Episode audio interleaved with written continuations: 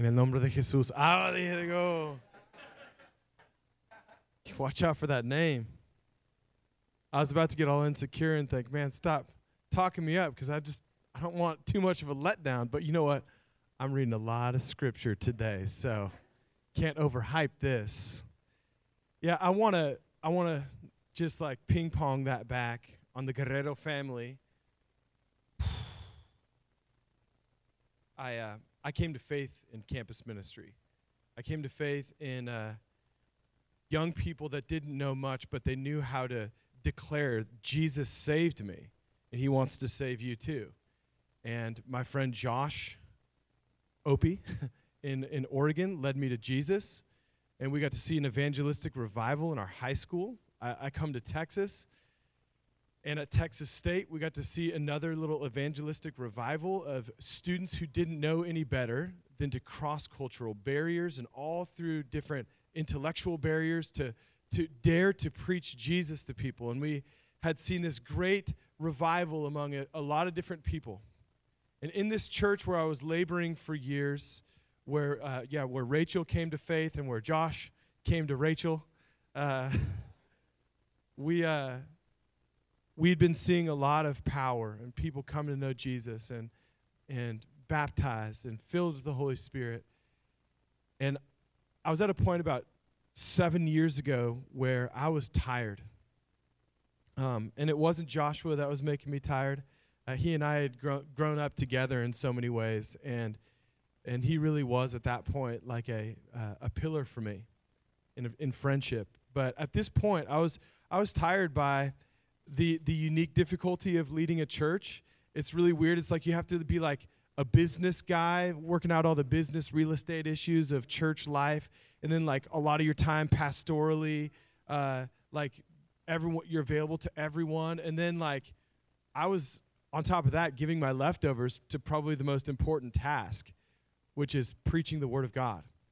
And uh, one of the young men, the young men that we trained up to to take over the church a few years ago in, in San Marcos, uh, Alberto, uh, he was preaching, his early years of preaching, and uh, he he preached a sermon that wasn't that great, wasn't that great. And he was at my house the next day, and I was like kind of joking with him, kind of teasing him, making fun of uh, the scatteredness of his sermon. But Josh, he was with me. He was not in a joking, you know, uh, mindset. He was dead serious and started telling Alberto certain things with a bunch of holiness on it. And then in that moment, the Holy Spirit told me, Peter, this is for you too. And all the things he was saying to young Alberto was for me too. And so here's this man who'd been suffering through all of my sermons for so many years. And I'm sitting here so tired. He's starting to share things about just how to study Scripture. And I'd heard people say, you know, the you know, axiomatic phrases like, uh, you know, preach the word and stuff like that. But I didn't have the tools to know how to dig into Scripture. It's what you've probably heard the word hermeneutics. I didn't have certain tools to to to spend time knowing what the Bible's saying to me, any less filtering what I'm supposed to say to the congregation. And what I learned from a young man sitting under my pulpit ministry literally revived my love for Scripture and for preaching. And for years now, as I've been preparing sermons, and uh, the last few years since I've been full-time evangelism traveling around, I, I prepare maybe once every few months. But every time I do, I, I, I get teary-eyed too, and I text Josh some emotionally laden text. Thank you for helping me love Jesus and the Bible. And so thank you for helping me love Jesus more and the Bible. Whew. I also want to say Happy Mother's Day. Moms, thank you. It's a unique sacrifice that moms make that uniquely displays the gospel of how Jesus came to serve us and love us. We love him. We love our moms. We love because we were first loved. First John four nineteen. Now, if you're here and you you long to have or have had a better relationship with your mother, or you long to be a mother, you need to know that Jesus sees you and he's with you. The same Jesus who waited breathlessly on a cross to fulfill his purpose, and he knew that that Sunday morning was coming. That same resurrection power will lift you up if you cling to him. And I think that's a good segue to John chapter nineteen. If you have it, you can go to chapter nineteen. You can, we're going to start at the start of the, the, the verse, because there's no better need and, and gift for a mother than to learn about the cross of Jesus that came to save sinners. He saves mom sinners, daughter sinners, daddy sinners, and, and son sinners. Jesus came to save us. So let's consider the cross as I'm eight minutes in here. John chapter nineteen, verse one. Then Pilate took Jesus and flogged him, and the soldiers twisted together a crown of thorns and put it on his head and arrayed him in a purple robe. They came to him saying, "Hail, King of the Jews," and struck him with their hands. Verse four. Pilate went out and again and said, "Jesus, see, I am bringing him to you that you may know that I find no guilt in him." So Jesus came out wearing a crown of thorns and a purple robe, and Pilate said to them, "Behold the man." And when the chief priests and the officers saw him, they cried out, "Crucify him! Crucify him!" Pilate said to them, "Take him yourselves and crucify him, for I find no guilt in him." The Jews answered him, "We have a law, and according to that law he must die because he has made himself the Son of God." And when Pilate heard this statement, he was even more afraid. Verse nine, he entered the headquarters again and said to Jesus, "Where are you from?" But Jesus gave him no answer. So Pilate said to him, "You will not speak to me? Do you not know that I have authority to, authority to release you and authority to crucify him, crucify you?" And Jesus answered him, verse eleven, "You would have no authority over me at all unless it were given to you from above. Therefore he who delivered me over has a greater sin." From then on, Pilate sought to release him, but the Jews cried out, "If you release this man, you are not of Caesar's friend. Everyone who makes himself a king opposes Caesar." So when Pilate heard these words, he brought Jesus out and sat down at the judgment place called the Stone Pavement. Again, these are uh, verifiable, very specific, verifiable and falsifiable facts. In Aramaic called Gabbatha, verse fourteen, now was the day of the preparation of the Passover. It was about the sixth hour. Details, so many specific details. He said to the Jews, "Behold your king." Verse fifteen, they cried out, "Away with him, away with him, crucify him." And Pilate said to him, "Shall I crucify your king?" And the chief priests answered, "We have no king but Caesar." So he delivered them out to be crucified. And so they took Jesus, and verse seventeen, went out bearing his own cross in the place called the place of the skull, which in Aramaic is called Golgotha. Verse eighteen, when they had crucified him, and him with two others, one on either side, Jesus between them. Let's skip forward a little bit, down towards verse twenty-five. Scroll down a little bit in your own Bible. So the soldiers did these things, verse twenty-five. But standing by the cross of Jesus were his mother and his mother's sister, Mary, the wife of Clopas, and Mary Magdalene. When Jesus saw that his mother's and the disciple whom, whom he loved standing by, he said to his mother, "Woman, behold, your son." And then he said to the disciple, which we know is John, who wrote this book, "Behold your mother." And from that hour, this disciple, John, took her to his home. Last verse, verse thirty. When Jesus had received the sour wine, he said, "It is finished." And he bowed his head and gave up his spirit. Holy Spirit, give us eyes to see, sobriety in our hearts to feel. Lord, mouths to proclaim the joy. To see rightly what you see, to feel what you feel, to respond correctly. Amen. Amen. Y'all, a few months ago, my uncle, Aaron, from San Diego, he's a, a proud alum of San Diego State University. He came to Texas for March Madness. Uh, it's a basketball tournament in college. Um, uh, he came for the Final Four. Uh, his San Diego State Aztecs were were in the, the finals, and so he came out to Texas, and me and him, him and I and my son, Asa, went to the, the Final Four. And we uh we we got seats, but we had different seats. See, my Uncle Aaron was in the, the fan section, darn near courtside, in section one thirty-three to be exact. But my son Asa and I were all the way up in section six fifty. This is like a basketball court for ants. nineties movie reference, I think. I mean, many of y'all from Houston, N R G Stadium is not a basketball arena. And so that game, we we witnessed what vaguely seemed to be like the game of basketball from where we were sitting. Now, I mean, we actually enjoyed our time there, and it was a cool game. San Diego State, it was like not even a competitive game. They they were losing the whole game, but then a, a buzzer beater, they won at the end. It was really exciting. And from everywhere, we were, everyone where we were s- sitting around had a positive and memorable experience at the Final Four. But then we went to gather, my Uncle Aaron, to go to our car. And I will say that everyone in his section didn't seem to have a positive experience. It was something categorically different. When we entered into his section and we opened the doors to go gather him, you could palpably feel the euphoria, the triumph, men hugging, kissing, crying. Awkward.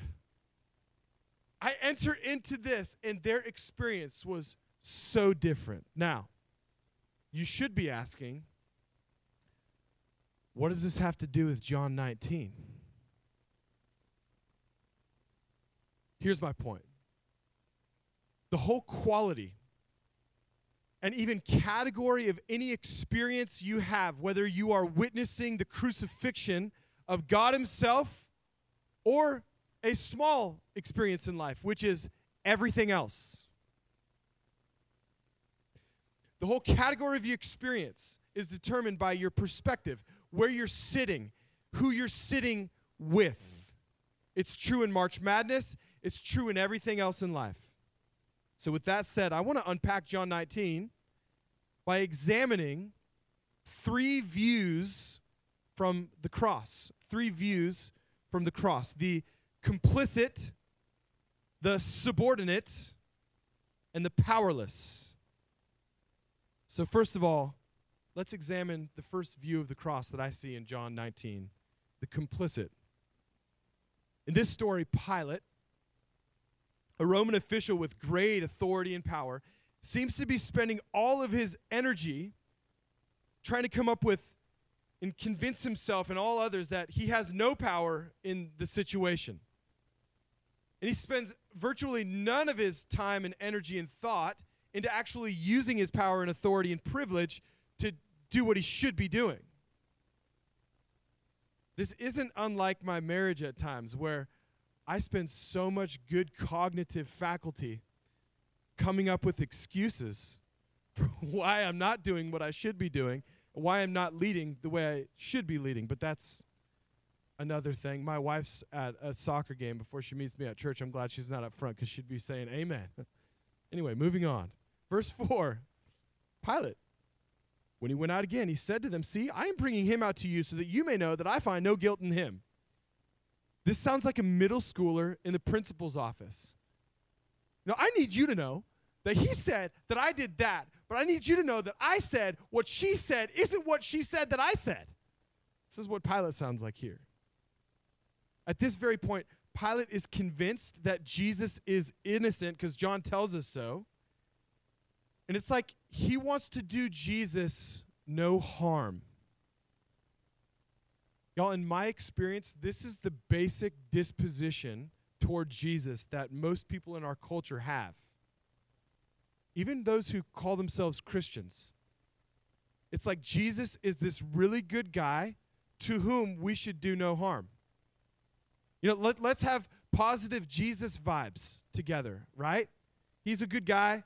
Let's not let's not be mean. Let's let's tolerate him, unless it's like things that make me uncomfortable. Like my version of Jesus, he's great. He's awesome. But when it comes to risking my life or my reputation to consider whether or not Jesus is more than just that, and the implications of who Jesus said he is and what he came to do and how he came to release me to live life as he knows it for me, that's that's tough. And so Pilate here had a huge dilemma.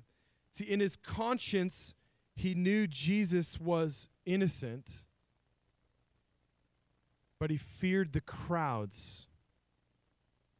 Have we ever been there?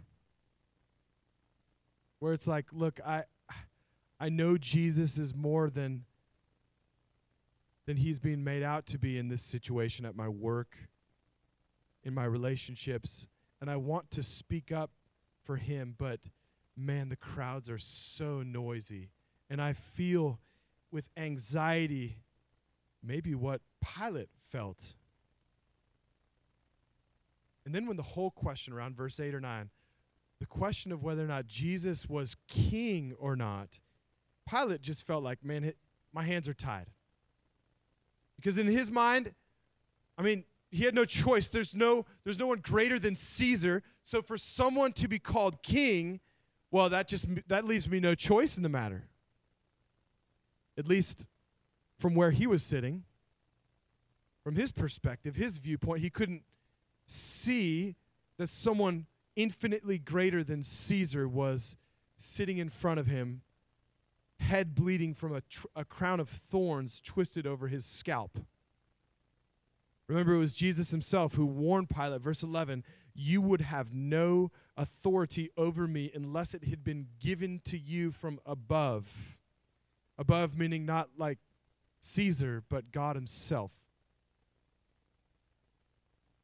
Now, maybe you've never had governmental authority over large swaths of Middle Eastern jurisdiction. If you have, I, I want to talk to you after this.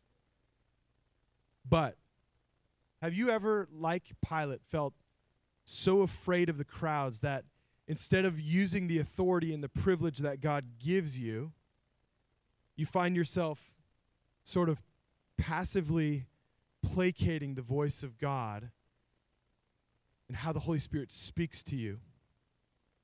Sometimes this happens to me at bedtime, where it's like my kids know what they're supposed to do to perform their evening ritual, right? But instead, they're pressing in against me like me and my wife, like this riotous mob. And I find myself reacting to all of their craziness. And I'm just thinking in this moment, it's like, you, you made me act like this, kids. Like, this is so hard. And I'm passively complicit, as if I'm, you know, just a prisoner of the moment, and I can't actually lead them differently than the way I'm leading them. I'm trying to convince myself that it's not my fault. And meanwhile, the Holy Spirit is whispering to me, son, I actually gave you power to make peace in this moment. I gave you authority to lead differently. Now, as it relates to our ongoing witness to Jesus on the public square in our generation, church, may we not be little Pilates, effectively neutral when Jesus is not calling us to be neutral on certain things, on matters of greatest importance to him. It's like our generation, we love to be take sides on the wrong sides, and then when on the sides when Jesus is like, okay, you can take a side here, we're like, ah, I don't know. Man, but man, we sure love to take sides when we shouldn't take any side. We should just let that, that conversation go to someone else. We become neutral from our view of the cross so often. Where do you find yourself in this story? Where are you sitting in this whole arena? What's your view of the cross? Is it that of the complicit, or maybe, number two, the, the subordinate? I, I have to admit, um, I, I'm inviting you to take, take the Word of God personally. Sometimes when we're reading the Bible, the Bible can read us a little bit. And, and I have to admit, this view of the cross, I also painfully relate to too much. The subordinate. So they took Jesus, verse seventeen, and he went out bearing his own cross to the place called the place of the skull, which in Aramaic is called Golgotha. Verse eighteen, and they crucified him with, with him two others, and on either side, Jesus between them. The soldiers were just following orders, right? They were just subordinates of Pilate and of Caesar. They they had to participate in their duties. Uh, for all they knew, they were making the world a safer place. They were just, you know, they were about law and order. You know, no man's above the law, right? They just needed to do their part. Well, that was their view. Uh, or, or think of, of the Jewish leaders. They were just following, you know, there, there were soldiers for the Jewish law. They were subordinate participants. Most of the people in this scene were in a subordinate role, and they w- really wanted to have the excuse, like, "Look, I'm just, I'm just doing my part here. I'm just a part of this. I'm not, I'm not the really the one calling the shots here." Think about the intense, felt laws, whether written or unwritten, in our culture today. There's this unwritten law, you can't say Jesus is the only way to heaven. I'm still shocked that there's any way for me. I know what I've done. I know that I've known the, the young women I've manipulated. I've been a normal, carnal man. And the fact that any God would make a way for me to enter into his holiness is just a shocker to me. I came to know Jesus in nineteen ninety-seven. My my stepfather who raised me was a, a, a very liberal lawyer. He called it my evangelical phase. A decade or so goes by, and I'm still in the same phase. We're having different conversations, and a new conversation opens up. He gets diagnosed with A L S. He knows he's dying, and yet there's, as much as death is taking its part over his body, there's life starting to happen in his soul. Three months before he dies, he says, I I really want to, to believe that Jesus is my Savior, but I don't want to say words like he's the Savior, because it would really, there's like this rule, like I, that would really hurt the feelings of my sisters and my brothers who don't agree with that. So I don't want to say that he's the Savior. I said, you don't want to hurt their feelings. No. And you're okay with hurting his feelings. Is, is he your Savior? Did he really die? Like, did he suffer on the cross for you like he did for me? We had a beautiful moment. I remember it was in a cold day in Oregon, and we were out in a hot tub together, and we were talking, and right there we prayed a prayer, and I know that something changed with him. And I don't know the conversations that he had in his, with his brothers and sisters, but I've gotten to see a few of them come to faith in Jesus, too, since he died. There's all sorts of rules and laws, and we feel them. And we want to feel like we're subordinate, and we have no choice but to just go along with everything. But what if the soldiers or the Jews, what if their cultural blind spots, their view of the cross, shielded them from seeing that their subordination to a lesser law, in that they were becoming offenders of a greater law? And do we in our culture have any blind spots, or our various cultures in America have any blind spots would, that would cause our view of the cross and of justice and of righteousness, our view to be ob- obscured at all? We crucified Jesus. Peter made this clear fifty days after Jesus rose from the dead. Acts two thirty-six. Let all of the house of Israel therefore know for certain that God made him both Lord and Christ, this Jesus whom you or y'all crucified. He said this to a bunch of Jewish leaders, but it was the soldiers that crucified Jesus. So why is he saying to these leaders, y'all crucified him? Because in the deepest sense, we all crucified Jesus in how we've participated in the virus of sin, dehumanizing others. We say things in our culture like, oh, we're all God's children. We're not all God's children. We're all God's creatures. But we've degenerated by our own sin into something lesser, into his enemies, and he comes to us and dying on the cross. He wants to, by his blood, create a new humanity so that we might become his children, God's children. We all crucified him. And he comes to deal with that on the cross. We have not all been dealt the same hand in life, but he came to die on the cross for all of our sin in the various ways that we've seen and participated in the effects of sin. And how often do the pressures to subordinate, subordinate ourselves to a lesser view like theirs? How long does it co- how often does it cause us to be kind of soldiers for a lesser king in how we live our lives, how we engage in economy, in relationship? We become complicit and subordinate. But there's a third view here, and that is the view of the powerless. I want you to look closely at this third group of people and what they were doing, and specifically even what they were not doing. Verse twenty-five, but standing by the cross of Jesus were his mother and his mother's sister, Mary, the wife of Clopas, and Mary Magdalene. That's a lot of Marys.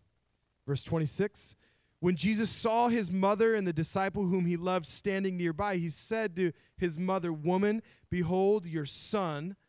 Verse twenty-seven, then he said to the disciple, behold your mother. And from that time, the disciple took her home to his own home. There's no greater thing on Mother's Day than to heartily consider what the very mother of our Savior was doing in the six hours that he was suffering excruciating pain on the cross. What were they doing in this moment, this group of people? They were doing actually nothing, nothing but grieving and watching. Even their even their hoping was fading away. They they could never go to anyone else and say, you know what, I went through hard things, but I'm glad I hoped. I, I don't see that here. They were just loving their Jesus from the most dejected and powerless place imaginable. And yet, even in their grieving, what was Jesus doing? Hanging on a cross. In those, that group of people, Jesus was creating a family, a forever family. In this very moment, Jesus, his mom, Mary, went from being his biological mother to being a child of God, adopted by the Father, the Heavenly Father. At the foot of the cross, when we feel powerless, when we don't have answers, we can have a collective trust in God.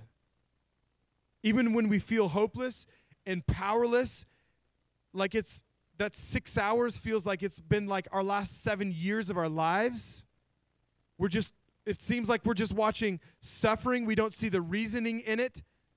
We might not know. You might not ever know. Maybe a lot of your suffering that you've brought in here today, you confess your mistrust of God, but maybe the suffering won't go away right away. Maybe you'll never know until heaven. You'll never know why, but today you can know the one who knows. And from your view of the cross, when things seem dark, you can see his light in a dark place. These three Marys and John didn't have all the answers, but they had they had Jesus in their view of the, the foot of the cross. And at at the foot of the cross, the foot of the cross is where family is formed. We're not just fellow members of an organization. You're not you're not an audience, and this is, even though we're using a stage for a school right now, this is not a stage. This is a pulpit where another brother is proclaiming our mutual Savior. And you're worshiping God when another brother's up here with a guitar. Bro, it sounds great, by the way.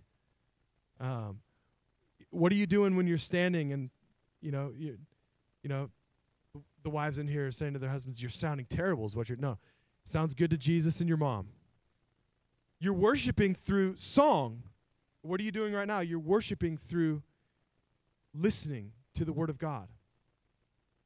We're family that has been purchased by a greater blood than the blood that we come from.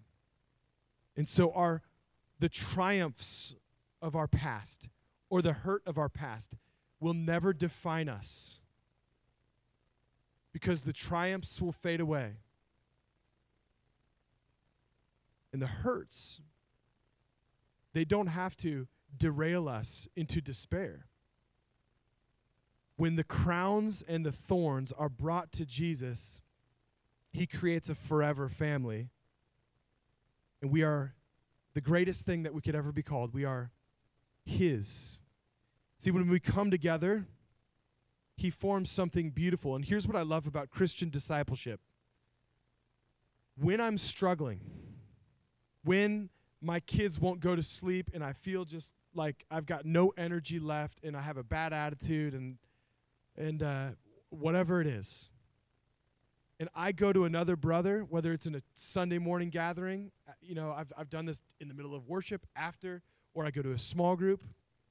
This is the beauty of Christian discipleship for thousands of years. When I confess my struggle to another brother, in that very moment of confession, it is no longer my struggle, it's ours. If you confess your sin to one another and pray for one another, you will be healed. If you confess your sin, he is faithful and just to forgive your sin and cleanse you from all unrighteousness. There's power at the foot of the cross. And so whether today we are in the, the complicit viewpoint or subordinate or powerless, you need to know that Jesus really is alive. He died on the cross for our sin. He was laid in a tomb, a tomb that we can go to and see today. It's empty. Jesus isn't there. He's at the right hand of the Father, and he will come again in glory to judge the living and the dead, and his kingdom will have no end. Jesus is alive. And that assertion is to be to us either a great source of hope or a great source of warning, depending on on our viewpoint of the cross of Jesus. A great source of hope if Jesus is my Lord and Savior and I know him as who he is and I unknow everything else that would keep me from that knowledge of him. And a source of warning if I know him as anything lesser than who he truly is. And why is that? Again, why, why did Jesus have to die? This, one of the great singularities of our faith is that every other religion, even like the religion of uh, of, of uh, secularism, which is a religion of non-religion, every religion and ideal of humanity is essentially we better ourselves. We get to the ideal. We get to heaven. Uh, Buddhism, we, we, we find our oneness. We get to God. We do things to get there. But our faith is a singularity in that it tells of a, a story of a God who comes to us when we could never have gotten to him. And he brings heaven to us by restoring us, canceling out the debt of our sin, and giving us new life. And he said on the cross, it is finished. And, and let's not disagree with him by any so-called humble acts of contrition. Let's receive and let's live from that place. If you feel powerless, There's power in him. God takes the foolish things of the earth to shame the wise. God's power is made perfect in human weakness. If we can come together with our struggle, with our sin, he can make a great thing out of that. We can grieve. We can grieve uh, the, the cross. We can grieve how we've continued to, to contribute to sin, and yet we can celebrate our Savior. Would you pray with me? Jesus, we grieve. We grieve our sin even as we rejoice in you. We we grieve the ongoing effect of sin and how it I, I hurt feelings in how I act with my family and friends often. But Lord, my grieving is, is with hope because you said it's finished.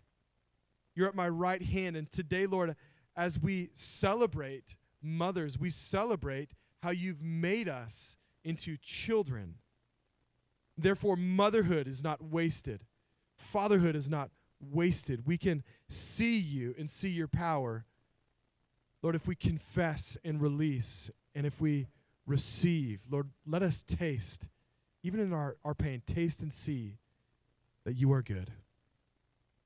Amen.